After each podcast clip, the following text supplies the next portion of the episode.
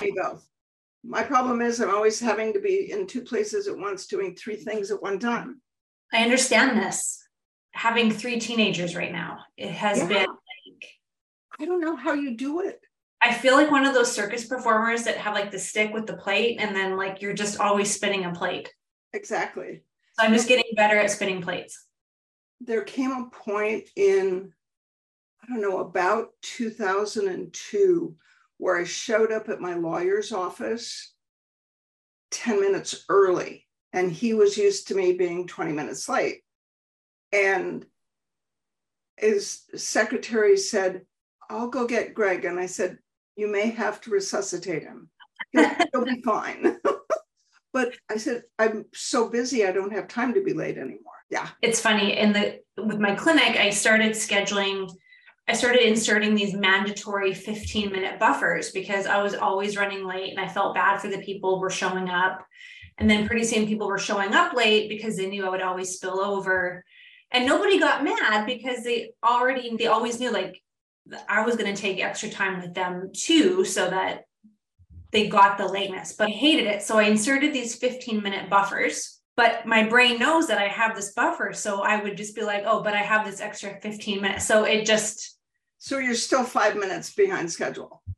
at the minimum, like it's a thing and I don't like it. These days, because I schedule two hour appointments, Yeah. in my head, I have a 10 minute, patients will tolerate a 10 minute behind schedule. And Right. virtually every patient I've ever asked about it said, if a doctor runs on time, I worry about him Yeah. because Yeah. if you're 10 minutes late because you're spending time with the last guy, I know that you're going to be, you're going to take that 10 minutes plus another 10 minutes more yes. with me. yes. And so it's okay, but I still start watching the clock. So there you go. Hi, Hi. two weeks. I don't like I don't like being away for you for two weeks. I was this was hard. I Rob did a great job. of course very much. Yes. But still, it's just for the last however long we've been doing this year and a half, like we Who knew it was a year and a half? That was that's the other thing that is like, what? Really? no, I know. It's funny. I had a new patient this week who who walks in and she's like, I feel like I know you. I'm like, okay. And just because I watched and listened to the podcast. And I was like, oh, fantastic. And it was funny that like we had this like very instant connection. Like Yeah. I felt like we were best friends. Um, but was odd because like at the advance, so many people were coming up to me like, oh, I listened to the podcast, but I'm like, I have no idea who you are. Yeah. and Yeah, it's because they feel like they know us because they get to hang out with us once a week for an hour. And when we're doing the podcast, it's not scripted, it's authentic. Yeah. Spontaneous, that's the word. Yes. it, we have you drive the train and there's tracks and then i'm it's it works somehow. it does work. Hi. And we get to geek out and learn, which is the coolest part of it because every week there's something that I try to talk about to educate people, but I feel like selfishly I'm the one that gets all the nuggets of information because of the questions, because of the cases that we talk about, and just troubleshooting things. and there are so many options for treatment and so many considerations for diagnosis Yeah. and the my personal need for when you do differential diagnosis for coherence for pattern recognition. Okay so i have a patient coming in tomorrow that emailed the office and said i was on a bicycle got hit by a car. So right there you know the mechanics and the physics. Fractured the femur three other fractures, fractured C5, C6, T7. I don't know if he's ambulatory. Because of the fractured femur, he had a fat embolus and was in a coma for a month. He's got full body pain, seven, eight on a fistful of drugs, and he's with pain management. And I had a cancellation tomorrow. So I'm going to see him tomorrow for three hours. And when you look at the history from an FSM perspective, you already know what you're dealing with. Right. One month coma. Okay, that's he's 40 and 89, most likely, depending on where the stroke was. So a fat embolus is, for those of you don't, and I think I'm correct, is we're used to strokes being caused by blood clots. Strokes can be caused by anything that's too big to fit through an artery. So you fracture a femur, the femoral 238, that stuff in the marrow, the femoral marrow is, there's a lot of fat. And so you get a fat embolus, there's basically a blood clot that isn't made of blood, it's made of fat it gets in and goes someplace. And in this case, it went in his brain. We don't know where. So I don't know if we can walk. I don't know what about, but if he's in a a month and his pain level's an eight, in our world, there's a pretty good chance he's a 40 and 89. It's just a thalamic stroke. Okay. Like we can do that. Yes. Yeah. I haven't even done the exam yet. And he had a fracture at C5-6 and C6-7. Okay, so how do you fracture a vertebra and not blow the disc? Pretty good chance he's a 40 and 10 right. on top of being a 40 and 89. The accident was almost a year ago, so all the fractures have healed. And that means it's probably just local scar tissue. And I'm thinking, I have three hours with this guy. How hard can this be? In what world do I know say that just based on the history. I, Our hours, right? Yeah. The listening get that? Do you see how I got from here to there? You work so much faster though than everybody else, like where you can go from point A to point Q and 30 seconds is not normal. So just so you know that, like it takes most of us a lot longer. Wow. And it's funny, a practitioner had written me about the advanced lecture that I'd given. She hadn't taken the sports course, but she popped in for the advanced. And she said, I just have to say how amazing it is that your approach to things is so different than Dr. McMakin's, yet you both get to the end point you get the, to the same point somehow through that roller coaster loop and I thought, and then you put that to an exponential of 2,000, 4,000, however many FSM practitioners there are, because we, even within the same scope of practice, there's still a different pathway that we take. Like I'm very pelvic centric. Doesn't matter if I'm using FSM or not. I'm starting at the pelvis and going up or down from there. Just for some time because yeah. I start with the brain and do, you know. And but that's what I mean. And then uh, a friend of mine's a NUCCA chiropractor. He starts C1, C2 and goes all the way down. My podiatrist buddy from the foot and goes up. And we all get to places eventually. We just take different routes. Different routes. And then there was this week, this wonderful lady comes in and she has spinal stenosis so you do a neurologic exam and L, she said, my knees really hurt. I used a sensory. She already had a custom care. Okay. And nerve pain was on there, but she never used it because she had spinal stenosis. Okay. So she's trying to treat the spinal stenosis. And it's like, my knees really hurt. You do a sensory exam, spinal stenosis generally happens at L3. Okay. That means you expect L3, 4, 5, maybe S1 and S2 to be hypersensitive and pain generators. So I used the pinwheel and she went, ah, okay, check the boxes.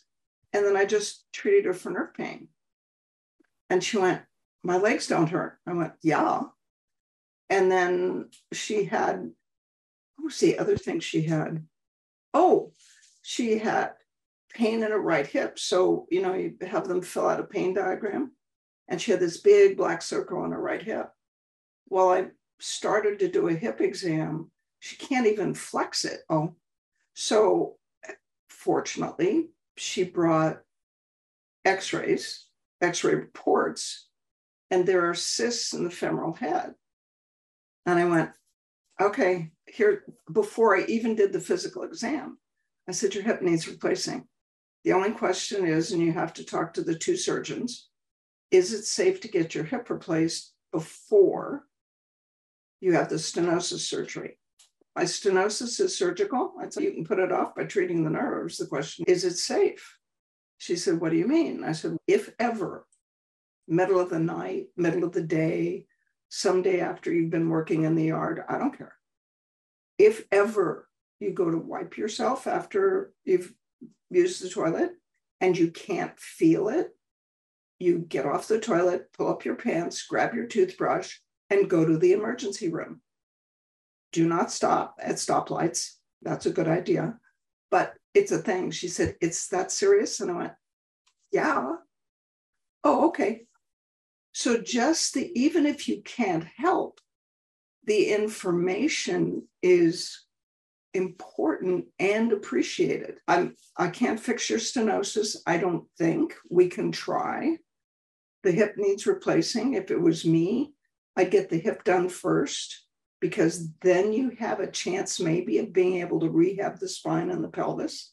But as long as your hip looks like that, you ain't going anyplace with your low back. So it's important to know since we're an alternative or an integrative, augmentative therapy, that's why half of the core seminar, I don't know about yours, but half of the core seminar is differential diagnosis, precautions, and contraindication. Her Babinski was down going, yay. Two level C spine fusion, that's still going good, yay. No reflexes, duh. So I want to build on this for just a second because how do I even start to unpack what you just like unloaded? there was a there was a patient that came in last week and i can't remember what the condition was that he had and i said he said do you think this is going to be implicated in my running or he was a triathlete and i see a lot of triathletes since i've lived moved to california but i said you know what i don't know enough about this condition to make an educated response but i'm going to find out and that's what he said. He put his, he brought a stack of images and stuff, and he got face as well. And I was like, Did I say something wrong? And he's like, No, you said something right. And not enough people say that. And you're the only one that's ever said that. And I think we do live in a world where we're expected to have all the answers and have all the answers really quick. And our patients are coming from, especially the chronic pain patients, they're coming from such a multitude of different diagnoses and practitioners and one is trying to upstage the other and blah blah blah and what fsm has taught me especially like teaching the courses is like you're not expected to be an expert in half the stuff that we get to explore have some knowledge and appreciation for all the conditions and all the frequencies that we have but know your scope and know your boundaries and know when you don't know anything and I think that honesty is appreciated from not only a patient perspective. I would love it if, and I did, I, I had some weird blood work done, and my GP was like, I don't know anything about this autoimmune test, but let's find you a rheumatologist that does. I so appreciated that. Yeah. And she still looks like a rock star, right? Because she'll hook me up with somebody who does know and I'm in good hands. She knows enough to ask the questions. So right. The, same lady with the stenosis and the, I'd love to make them two different ladies, but same lady with the stenosis and the hip. Her, she's a bit on the heavy side, not athletic, elevated insulin, but her hemoglobin A1C is 6.2, so she's not diabetic. And she woke up in the middle of the night and checked her blood sugar. It was 47. That's a good face. Her HSCRP varies between eight and 17. That's a good face. and she's seeing a gastroenterologist because she has chronic diarrhea. She has had parasites three times in her life, treated with various. They give you what for that? That isn't what you use. Okay, that isn't what you use for that. And you can't, I'm never entirely comfortable saying that treatment was inappropriate. No wonder you still have diarrhea. And she's microcytic anemic, anemic, but there's no blood in her stool. And her ferritin is low. So she doesn't absorb iron. She's not bleeding in her gut. What? Nobody of all of the specialists she's seen, nobody has asked why is your HSCRP, why is your C reactive protein indication of inflammation? Why is it eight instead of one? Why on earth is it 17 instead of one? The answer. So look at that. And uh, so I, I'm, I, that's the point. I just, it's, I know, and that's the kind of like the I'm sorry and you're welcome of FSM because it has given me so much information and so many different nuggets to watch out for. And it's uh, I remember when things were simple and it was always the muscle. Can I sometimes I want to or the pelvis needed adjusting? and that was it and everything would just fall into place and not to say the pelvis doesn't need to be adjusted and not to say that you don't treat the muscle but we just look at everything in such completely different lenses now than we ever used to. And I have a slide, I'm redoing the core slides, of course, because I get to do the core or my sports course in Troutdale next month. So those of you who have not signed up, come to Troutdale and hang out with us. It's going to be a fun course. And you get to see the clinic. You get to see the clinic because when I first saw it, it was just the skeleton. It was just this is going to go there and this is going to go there. And although I feel like I was there because when Kevin did the Facebook Live, when you had the grand opening, I felt like I was yeah. there. But, anyways, I'm redoing the slides. Of course, I am. And, but there's one slide that stays the same. And it's when I start talking about concussion, and I've got like a concussion bubble, and all my slides have charts and bubbles and colors and stuff. I and there's all these bubbles around the word concussion because I talk about, I have the word vestibular, I have sleep, I have exertion, I have diet, I have stress, I have, and I'm like, when you're treating somebody with true post concussion syndrome, you need to find an expert in all of these bubbles and realize that you are not the expert in all of these bubbles, nor have I found anybody on the planet who is an expert in all of these bubbles. And that's okay. Find people. And I think that's just true to practice. Like, I'm still on the hunt for a really good somebody, but like I have a surgeon that I can send my shoulder and hip and ankle people to. And oh, thank God. Because there's a lot of them, unfortunately. But yeah, I just think that we don't refer enough and we're not really vulnerable with what we know and don't know. And I think that. Well, and the trick is to ref- not only refer enough, but refer soon enough. I do the BIVS, Brain Injury Visual System Symptom Questionnaire. That is actually on my list to talk to you about because somebody had asked if we have that on the website. Do we have that on the website? Kevin is nodding yes and then nodding no, which means he thinks so, but if it's not there, it will be. That's the translation of I'm not sure, but it yes. But we'll handle it. Okay. Because yeah, you had taken 18. I mentioned it and yeah, it's shorter and okay. it's easier to score. Anything above 18 means they should see an FCOVD optometrist. Yes, it is.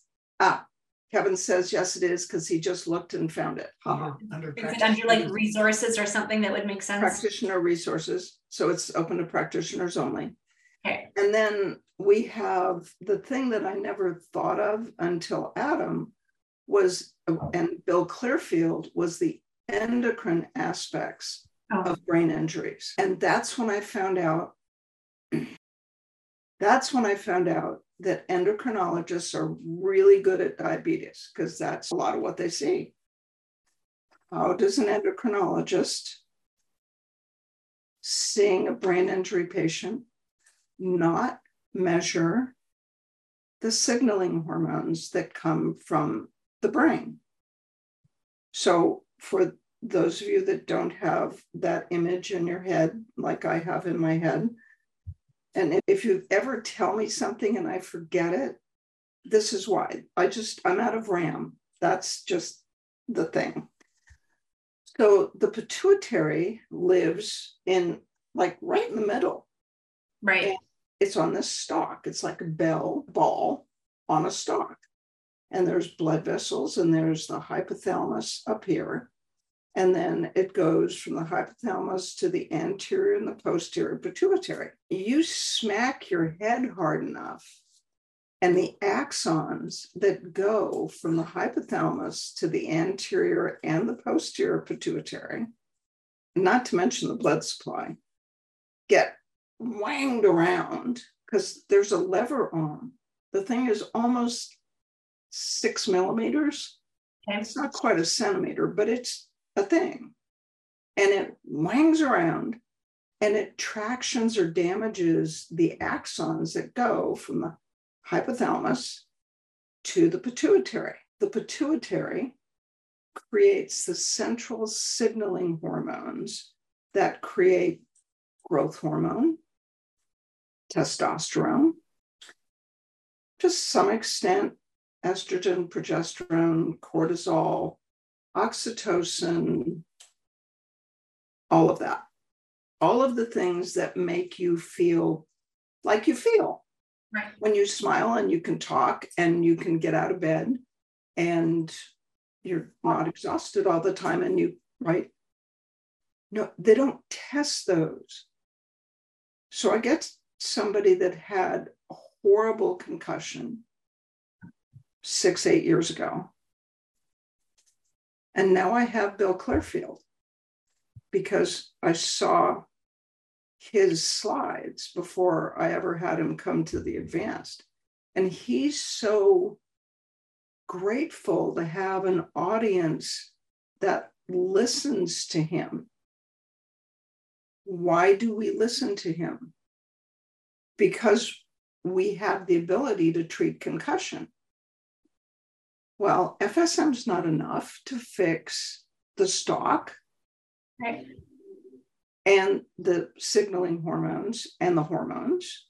So we have these concussion patients. I can't fix the vestibular injury, but I can send you to John Reske and I can't, I can order the blood work, but I can't do anything about your hormones, but I can send you to Dr. Clearfield. Okay. And to steal your and, and in our physical medicine slash sports course, we do the supine cervical because is it remotely possible that your brain can be impacted in a concussion setting without your neck being affected? Never. Are you going to cure all the symptoms? Maybe not, but you're definitely going to take tension out of the neck. You're going to learn how to treat the anterior C spine because for some reason people are so afraid to do manual therapy on the anterior C spine. And these muscles are what hold our head and jaw in space. And is it possible to have a head injury or neck injury without your TMJ being affected? No. And it's easy to work on the anterior muscles when all you have to do is run 124 and 710 and 40 and 710. Yes. And the anterior muscles just turn to pudding and they go that and they look at what it, how did what? And then the suboccipital muscles. So the first, yeah, I, yes, that's that. So what she's doing is making this yummy face and lifting her fingers towards the base of your skull the first 45 degrees of motion in rotation happen at the occiput C1 and C2. And if the lateral suboccipitals are rigid on both sides, the occiput C1 and C2 is not going to move. Where does that put the strain? At C4, 5, and 6. So the disc is like the jelly donut. It does all the turning. Why? Because C1 and C2 isn't going to turn. So this is why in the practicum we do the supine cervical because it's so much fun to watch their face. I know. It's, it's fun to watch the patient's face. It's fun to watch the practitioner's face. And it's fun to watch the button pusher's face because they're looking at both of the other people's faces. And it's don't worry, your turn is coming. But to yeah. watch somebody that's been a physical therapist, osteopath, chiropractor, manual therapist, massage therapist yeah. for 10 years, they already know what's possible and how long it takes. Right. So you do the supine cervical practicum and it takes approximately 45 minutes. It takes 30 when you get good at it. But 45 minutes in that first chaotic practicum. And at the end of 45 minutes, the ones that will just follow the directions, keep your fingers still, let the frequencies do the work. And they find out that torn and broken in the alar ligaments makes the lateral suboccipitals turn to pudding. Literally. Literally. And it's the look is my favorite part. So I'm getting on a plane and going to Philadelphia on Monday. Okay. And the court, that's because we have Tuesday to do jet lag. Yeah. And then we start the five day course on Wednesday and we do the supine cervical three times. Yeah. So everybody in the class does the supine cervical three times. Yeah. And why are you 76 and getting on planes and going to Philadelphia? Because it's so much fun. Because what could I do that's more fun than that? Yeah. No, I, the, what you just described was my first experience with FSM because I was such a machines don't work. Why would I become a manual therapist if I believed in machines? When most machines don't, don't. work. no, but that was my own experience at PT. I was hooked up to a TENS device and a bag of ice, and I was left in a room to rot for 40 minutes. Yeah. So that was my life. But when I saw really skilled clinician do a really great manual therapy treatment with FSM writing, you said the magical phrase, you know what's possible. And there was just no way tissue changes that fast. I still think that in my head sometimes. Like it was, and I think sometimes we make things more harder or more complicated than they need to be. Like I really feel like I'm in that beautiful part of the FSM learning curve where things are, I'm just like knocking it out of the park every day. And I know I'm going to get something a little bit more complicated. I this does happen, but I think sometimes we just have to be grateful for the knowledge we have the effects that we know we can create. And just the for me it's the people that i'm able to text and troubleshoot. And you and i got a great email earlier this week with a practitioner that we love right? Wanting to troubleshoot it. And i'm thinking this is the person that i go to for advice. And it's so nice when I can be on the receiving end. And you and I both answered very quickly, coming from very different angles.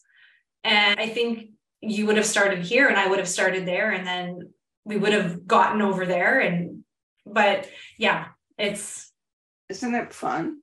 It is fun. And I'm not on Facebook anymore, but I miss the FSM group because I would love to see the questions and everybody chiming in from their different backgrounds about w- what to run and what to start with. And as frustrating as it can be when you're stuck, I think it's just such a inspirational place to be in because you have so many options. Yeah. It's it's just amazing to me. It the I have become so neurocentric because so this lady with the right hip there is a people that hear about my medical history it's four pages just the surgeries are single spaced half of one page. And this lady with the right hip, yeah, she had appendicitis. She had a burst appendix. They did it laparoscopically. That's a good face. and they put in a drain to let the pus drain out after they took the appendix off of the cecum. Yeah, that's a good face. So I palpated psoas. And part of the reason my right hip degenerated so badly was that my psoas was so short because I had a kidney infection when I was 22. And Keith Pine told me, you get that psoas relaxed, or your right hip is going to get just ground to pieces. So I started working on scarring in the ureter, scarring in the cecum, scarring in the kidney, and her pelvis went smush. Now, when she gets her hip replaced, the new one will function properly. Right. There, there's no way to activate the hip flexors if it's spastic. Right. No. Why is it spastic? That I think FSM practitioners are the only ones. I don't mean to be FSM centric, but is there anybody else on the planet that has the idea that the reason your psoas is tight is the ureter is adhered to it? Heck no. That is no. Why would you? Why? Never even mind going as far as the ureter. Like, when do people even ask why? I don't mean to be cheeky. That's not fair. I'm sorry. I won't say I won't comment anymore while you're drinking. But do you know what I mean? Like I didn't question why is the quad tight? Why is glute min tight? It would just be tight and I would mash it. Like that. It's it was like very caveman-esque, but that's all I knew how to do. If something was tight, press harder. Yeah. And then it's soft for 37 minutes after they leave the office and then it gets tight again if you're lucky, right? So yeah, I don't mean to sound whatever by saying who asks why, but and that is my starting point when you're when you have a patient with even the simple stuff that I get of just athletes having what they think is a straight up MSK imbalance. I'm like, okay, but why is this tight? What happened a year before this injury? What? And they're like, no one's ever asked me that. Like, because no one's ever been able to treat it, let alone if they cared. Who would make the connection between a hamstring injury, glute weakness, and an and a femoral nerve adhesion from a groin pull? There, I've never heard that. No. There's no place. No. And then who would put together subscap,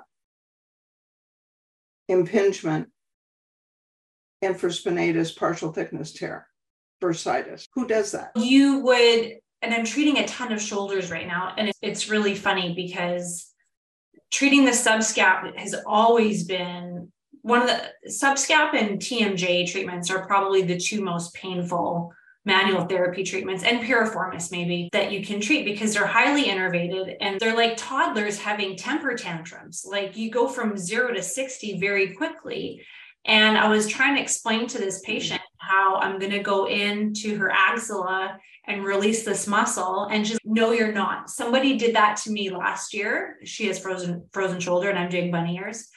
And I will never let anybody do that to me ever again. And I said Geneva Convention. Yeah. And I said, I go, that is great that the person that you saw wanted to go in through there because not a lot of people put those two things together. I go, but just give me two minutes.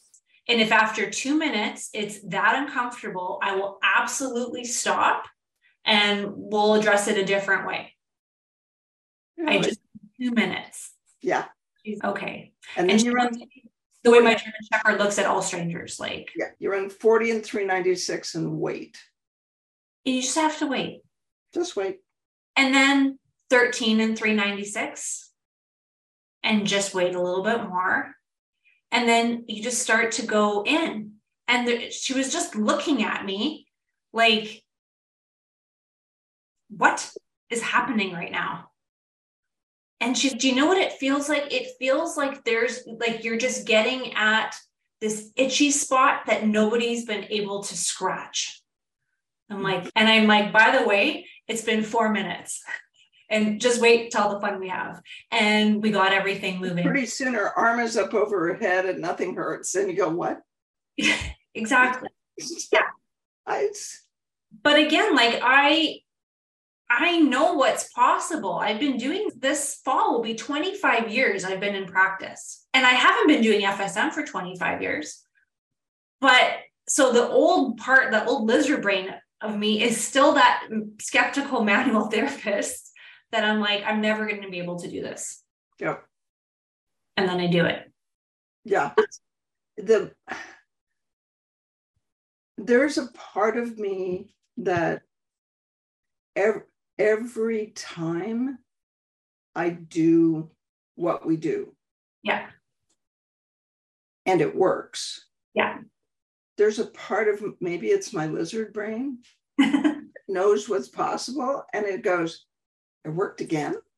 I know. So you get a patient that has had MS, relapsing and remitting, since for 30, 35 years, 36, long time, and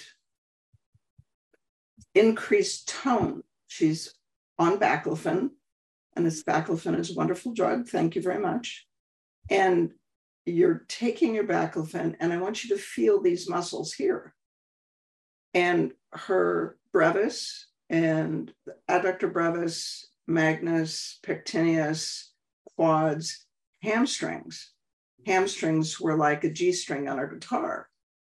And I went, let's, that, that I can fix. And she went, excuse me? That's, yeah, just give me a minute. And then the MS part of it, I don't know if I can, I can't put tissue back that's not there. But we had two goals. One was tone, because the spasticity itself is uncomfortable. And the other was burning pain in her left foot night. And she has maybe three or four plaques. One on one side at C2 and a plaque on each side in her parietal area. Okay. And then I did, so I got, I showed off. She's delightful, just so much fun. So we had a great time and I got her tone to normal, like smushy. And she went, They're smushy. I went, That's the right word. Exactly. How were your feet last night? Yeah, they still burned. Okay. So the second day, I actually did a sensory exam. S1 and S2 on the left hyperesthetic. Okay. That's peripheral. Yeah. I don't know enough about MS you can get demyelinization in a peripheral nerve like S1 and S2, but I do know that burning pain at night is central. It's thalamic. It's phantom limb pain for S1 and S2. So the key to getting rid of the burning pain in her left foot at night is to get the nerve to get the nerve at S1 and S2 on the left normal. Okay. So it's, I don't know, I can't make any sense out of how the MS in your spinal cord and your brain is causing this, but I'm going to treat your spinal cord and your brain anyway. And then we'll treat from your low back to your foot. Okay. So we had a great time chatting. And then at the end of 45 minutes, I tested sensation again. And she said, Oh, that's sharp. I said, It's not numb? No. And this part of your foot feels the same as the other foot? Yeah. So I will find out Friday whether or not it worked. Yeah. I, it's the Right. And then, like, just to, to, build on this, like, even a condition like MS that we know and you've treated before, even within that, there's so many different presentations that you have to be aware of. And again, like, just because this person comes in with a certain condition doesn't mean they are limited to the symptoms that we know in the textbook that was written 60 years ago as the end all and be all. And there's still so many things that you can treat. I have an MS patient I'm treating who doesn't have a lot of symptoms, but doesn't want any symptoms to start. So the trainer in me is let's keep doing all the balance work. Let's keep doing all the strength building. There's still so many things I can use with FSM to maintain the state of health that they're already in. So I think sometimes we as practitioners can also get limited and we go down that oh this is your disease this is the pathology this is the condition therefore these are the symptoms you should have. No it's it's not always like that. It's messy. The drugs you should take and yeah. is what you should do and it's how do you get someone to do physical activity and balance work when their legs are spastic? For sure. They and they're internally rotated adducted and stiff, and she's on a walker. Right. Well, when we got the tone normal, so when her left hamstrings let go. So for everybody that's listening, just as a reminder, when you run 81 and 10, it somehow, we don't know how, apparently increases descending inhibition of spasticity. It right. works in strokes, it works in cerebral palsy, and it works in MS. Right. And so I ran 81 and 10. And for whatever reason, I don't know enough, it goes up, it relaxes the muscles up the front, like clear up to the neck, and then up the back. Right. So knee, adductor uh, magnus, brevis, pectineus, oh goody. You watch the grass grow for another 20 minutes and you reach down and say, oh, good, there goes that hamstring. Wait, it's, yeah, no, gonna more grass. You wait for the grass to grow. And then, now that the muscle isn't spastic, I want you to lift, bend your left knee. And she went, My left leg doesn't work. Let's see if your left leg works. So I had one machine to increase secretions in the cerebellum, one machine increased secretions 81 and 92. The sensory cortex hasn't heard from her left leg in quite a while. And then 81 and 10. And then thanks to you, 81 and 46. Right. And then I said, okay, just here, I'll get it started. And she bent her knee. And I said, that's it, pull your foot my left leg doesn't work. Your foot's moving, so your, your left leg's moving, working. So just keep pulling it. There you go. Pull it. And it and it because it's been spastic into internal rotation, the external rotators are inhibited. So she gets her knee up. And I said, now externally rotate your leg. My leg doesn't, oh, it's, yeah, that's it. So bring your leg out. Now bring it back in. Now, this time, bring it out and push against my hand. And then bring it back in. And she's got this look of amazement on her, like, how that can how, what? I didn't fix her MS. I just changed the function of her left leg, but the lack of spasticity lasted 24 hours at least. Wow. Isn't that cool? Yes. But but doable. Like I'm listening to all this and I'm not awestruck. I'm just like, yeah, that makes sense. And this makes sense. And I'm going to write this down and try this myself. And we have a question before we get too far going already today. Can eczema resolve from FSM alone? Patient has a junk food habit. So there's also a feedback loop that might be hard to advance past. Yeah. Oops, it went away. You know me. It's like, yeah, you can get rid of the eczema for about two hours, but right. you have to treat the small intestine.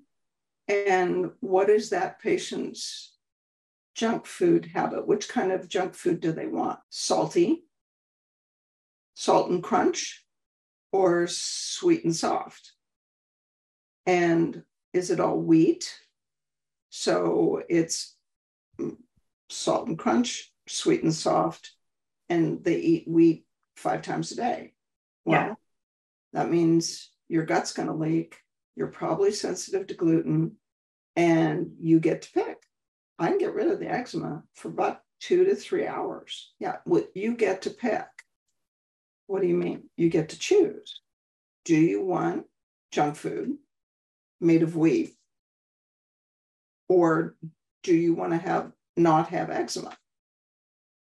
Oh, that's up to me? Yeah. Oh. So that's the place where you have to tell patients, you and I form a team to do this, right? Yeah. Yeah. Yes, Nina, I have. Atrial fib is increased secretions in the vagus. The right vagus controls the atria, the left vagus controls the rate of the ventricles. So the there's two pieces of it. Short term, you can get somebody out of trouble using FSM, increase secretions, do vagal tone, increase secretions in the vagus. That's the first thing. The second thing is that the vagus at that level uses acetylcholine as a neurotransmitter. So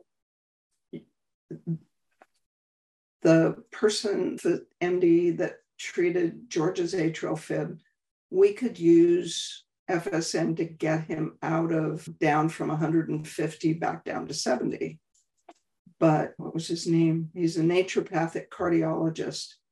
Put him on massive doses of phosphatidylcholine to increase acetylcholine, to just push that chemistry to increase acetylcholine and magnesium to quiet sympathetic sensitivity every four hours.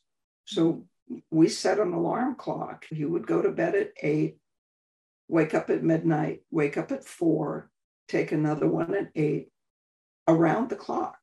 Wow. And they did that for a month. But if somebody has, yeah, no identified trigger is phosphatidyl, look up phosphatidylcholine at some point and see all the places where it gets used. And there are times when, if somebody's had a neck injury, and I don't know how to include this in the core, their brains are actually, it could get messy. Yeah. The vagus nerve comes out just behind your ears at the jugular foramen. And then it's like this spider web down your neck. So if you've had a neck injury, a whiplash, auto accident, whatever, and you turn your head to the left and the vagus nerve on the right is stuck to your fascia and you turn it traction the vagus nerve on the right the right vagus goes to the atria i didn't do anything you looked over your left shoulder oh okay or you ate something or did something that increased your liver's need for phosphatidylcholine. Yeah. And there wasn't a left enough extra left over to build acetylcholine to run the vagus. I don't know. I just and the other thing with atrial fib, make sure they are on an anticoagulant. Mm-hmm. This patient was she wasn't even taking ba- baby aspirin. Oh. And her, what do you call that cardiac monitor you wear? Holter. Her Holter monitor two years ago showed that she was in atrial fib or atrial flutter 38% of the time. Wow. And they don't have her on an anticoagulant. I was very calm. You'd be proud. But I said, you, you stop at the pharmacy on the way home and buy some baby aspirin, please? So silly. Oh no. I have a quote before we have our closing things because I love your quotes.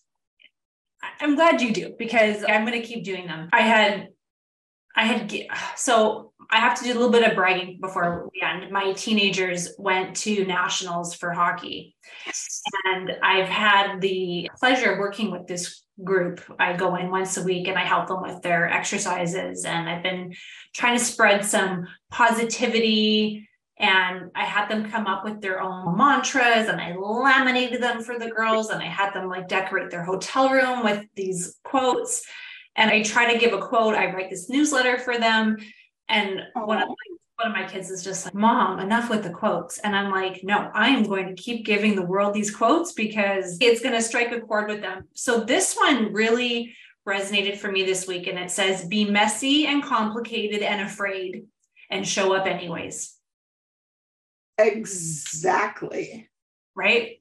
Be messy and complicated and afraid and show up. And that is honestly how I got through the last year. Yeah. Kevin has a mantra do the next thing. Yeah. So people have asked me, it's like, how did you do last year? I did what Kevin said. You just do the next thing. Yeah. Answer the next email, do the next patient, write next slide presentation. Yeah. Just show up. That's awesome and i think it works as a practitioner and as a patient right? Like i think we as practitioners we try to be perfectionists and we try to have all the answers and we try to have the streamlined smooth treatment plan. And it's complicated and it's messy and sometimes it's scary but we show up anyways. And as patients it's the same thing. Like we're always waiting for I'll just wait till I have more money. I'll wait till I lose weight. I'll wait till I get this blood test. And no, just start treatment with your crazy history. I got you. We'll figure this out.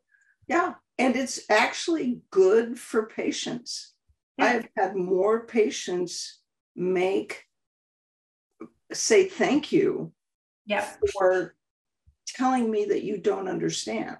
Yeah. I, that this really is complicated. This part of what you have is simple.